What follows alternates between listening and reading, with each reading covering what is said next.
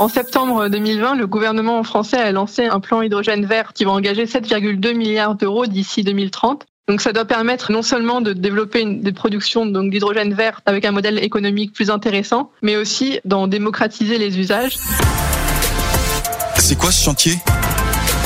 Bienvenue dans C'est quoi chantier, l'émission qui éveille votre curiosité dans tous les domaines du BTP et de l'environnement. Aujourd'hui, en compagnie de Salomé Bakaloglou, consultante stratégique au sein du groupe Ginger. L'hydrogène est incontestablement considéré comme l'une des énergies du futur. Dans sa version non polluante, elle en fait déjà rêver plus d'un, ne serait-ce qu'en termes de mobilité. Et pourtant, l'hydrogène, c'est loin d'être une nouveauté. Les industriels la connaissent déjà par cœur, comme nous l'explique Salomé Bakaloglou. En effet, l'usage de l'hydrogène n'est pas nouveau. Ça fait plusieurs dizaines d'années que c'est utilisé pour l'industrie. En fait, 95% de l'hydrogène produit aujourd'hui est utilisé pour l'industrie au niveau mondial. Ce qui est nouveau aujourd'hui, c'est plutôt en fait la production et l'utilisation d'hydrogène vert. L'hydrogène vert. Mais alors, si on le précise, ça veut donc dire qu'il existe différents types d'hydrogène. Comment fait-on la différence ? En fait, il existe deux grands processus de production de l'hydrogène qui sont associés à des impacts environnementaux différenciés. Donc, le premier, c'est la production de l'hydrogène à partir d'énergies fossiles, telles que le gaz naturel ou le pétrole. Et donc, il est produit par reformage de ces énergies fossiles. Et c'est un process très émissif en termes de CO2.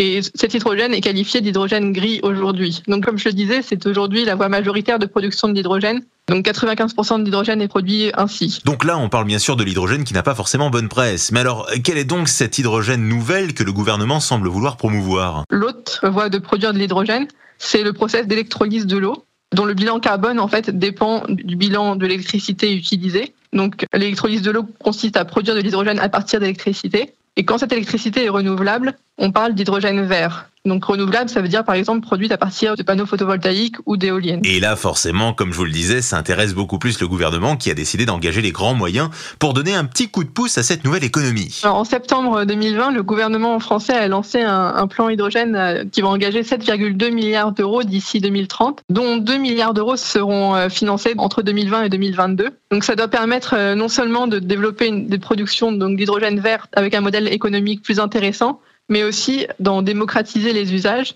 et avec notamment pour cible l'utilisation d'hydrogène pour la mobilité lourde. Mais alors, du coup, comment peut s'organiser une telle transition ? On parle bien sûr d'évolution énorme en termes de mentalité, mais aussi en termes d'économie. Pour répondre aux appels à projets de l'ADEME et déployer donc des projets de territoire avec plusieurs acteurs, avec des enjeux donc de production d'hydrogène et des enjeux d'usage et de modèle économique derrière, les acteurs peuvent se faire donc accompagner par les bureaux d'études, notamment donc pour réaliser des études de faisabilité technico-économique, des études de potentiel production à l'échelle du territoire, des études stratégiques sur la pertinence de l'hydrogène par rapport aux autres alternatives de mobilité propre. Donc autant d'études qui peuvent être réalisées et accompagnées par des bureaux d'études. Eh bien, grâce à Salomé Bakaloglou, on en sait désormais un peu plus sur l'hydrogène et son évolution future. Mais nos aventures sont loin d'être finies. Gardez bien vos casques sur la tête. C'est quoi chantier revient très vite pour découvrir de nouveaux concepts dans les métiers du BTP et de l'environnement. À très vite. C'est quoi ce chantier ?